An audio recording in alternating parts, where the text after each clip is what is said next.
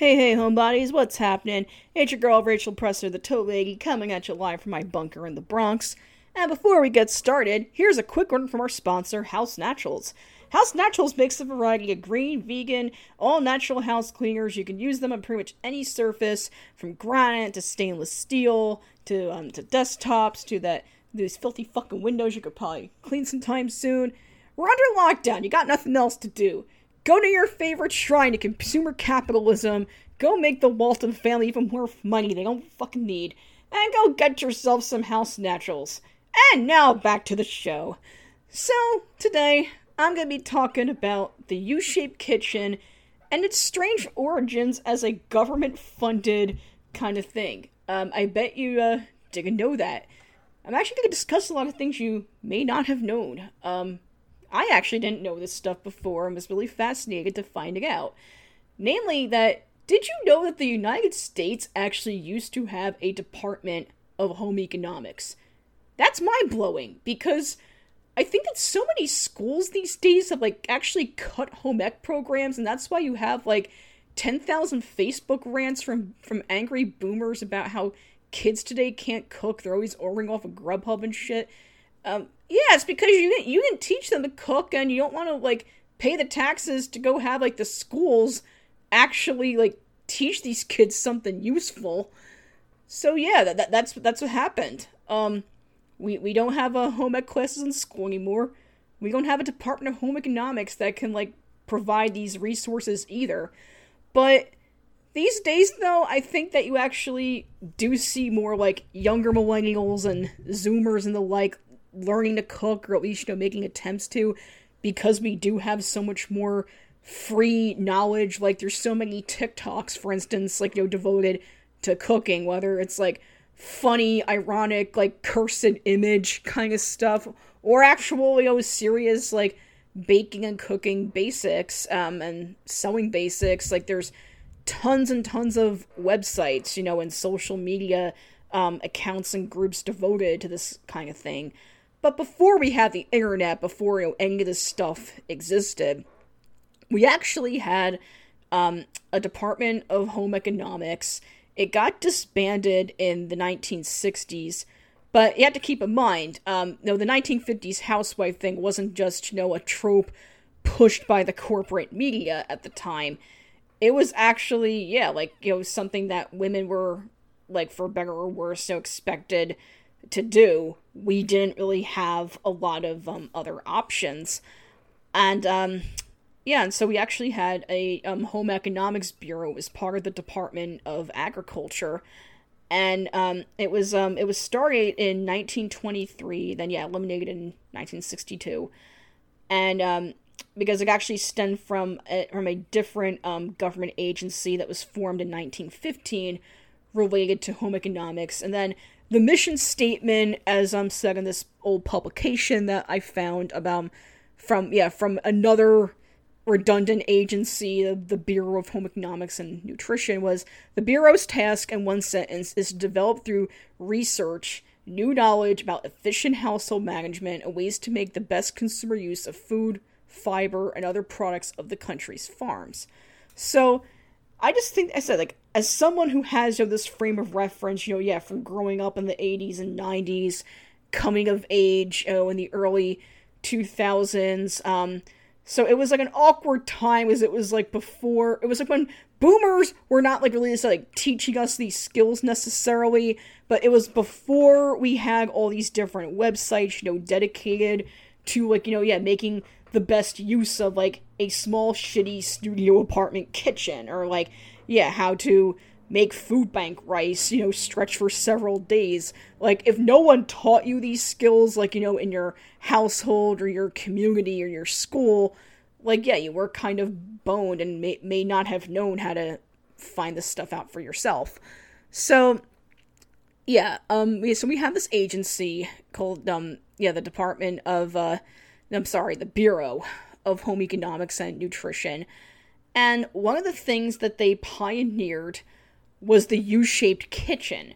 So the U-shaped kitchen, like you know, had already like you know been around for some time, um, but they really like wanted to take it to the next level by um you know making these like videos about it and then they, they put out like tons of these different publications about how to um you know design a u-shaped kitchen for ultimate efficiency and also like you know so whether there was stuff geared for designers um and builders then they had ones actually geared for the um the homemakers who they were you know intending to use this. Like so it would be efficiency in this you know in this context that you wouldn't need to do things like constantly stoop or be like grabbing for stuff that you can't reach. Like you wanted those countertops to fit as many kitchen tools appliances you know the dishes you're working with um, ingredients without also needing to buy anything else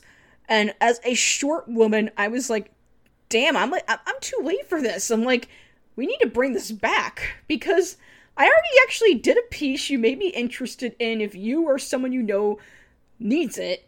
It's all about how home design was not meant for short people. Like every single like apartment I have lived in has sucked ass as a short person. Like what I mean by that is I can't like use this stuff as it is. Like every single kitchen cabinet is way too high and I am so sick of being tall splained about how I should just get a stepladder. Buddy, I'm gonna show you where you could put that fucking stepladder. I'm not, no, I am not pulling out a damn stepladder every time I need to get something. No, no. No one should do that. You should be able to reach those damn cabinets. And yeah. So I had to like drag this hand me down bookcase that I got and use it as like a makeshift pantry because I cannot reach above the like the bottom shelf of those cabinets. And so the U-shaped kitchen that the Bureau of Home Economics put out, while they I think that they, they did design it for like I think like only maybe like a five foot four woman. Um yeah, I forget what the exact height, height they used was.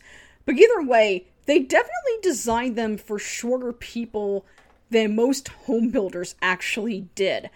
Um, because yeah, I think that like most home builders, like yeah, even for the kitchen, where they probably assumed that it was mostly going to be women who were the ones primarily using it, they still like made everything so high. Um, yeah, as I said, like every building that like I've lived in here has um, you know, it was built in the 1930s, if not earlier and I'm like, oh, come on. Like, you would think that they actually pay attention to this kind of thing and figure that women are mostly using these cabinets.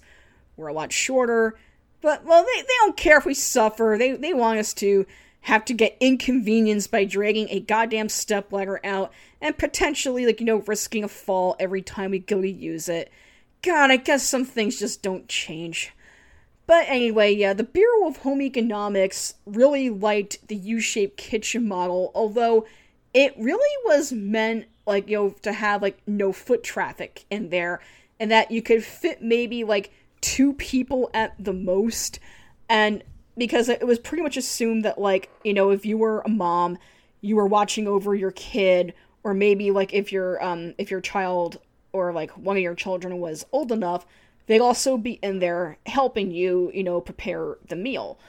And so the U shape was like really meant for um, minimal walking, and that you had to have easy access to the range, the refrigerator, and the sink so that you could easily like flutter between these three things to go get stuff done without having to like.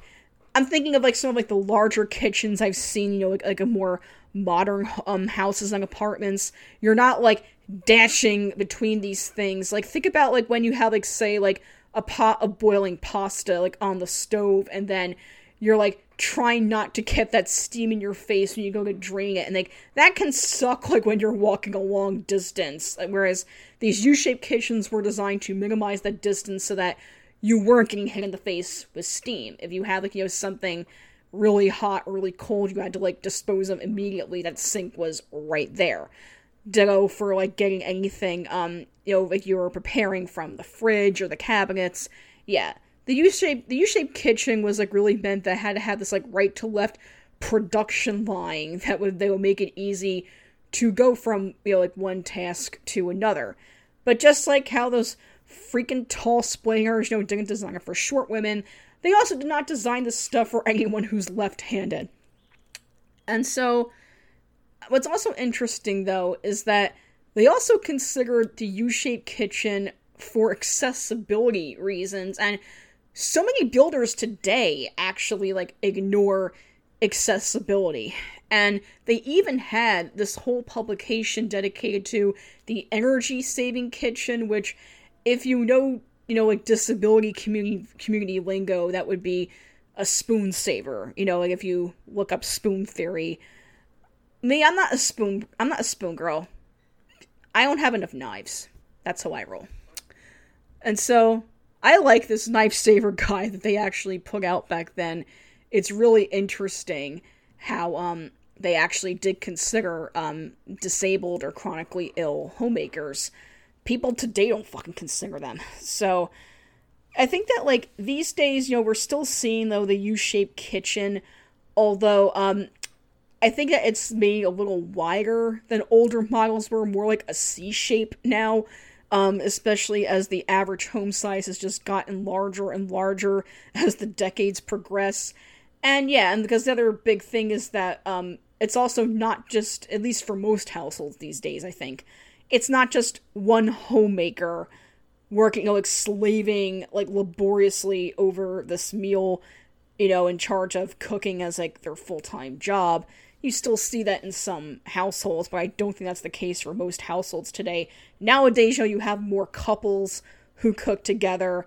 Um, making a meal together is more like a family affair, and so therefore, you know, kitchens have to be bigger to accommodate all that. That's why you see these like cavernous kitchens and a lot more modern homes.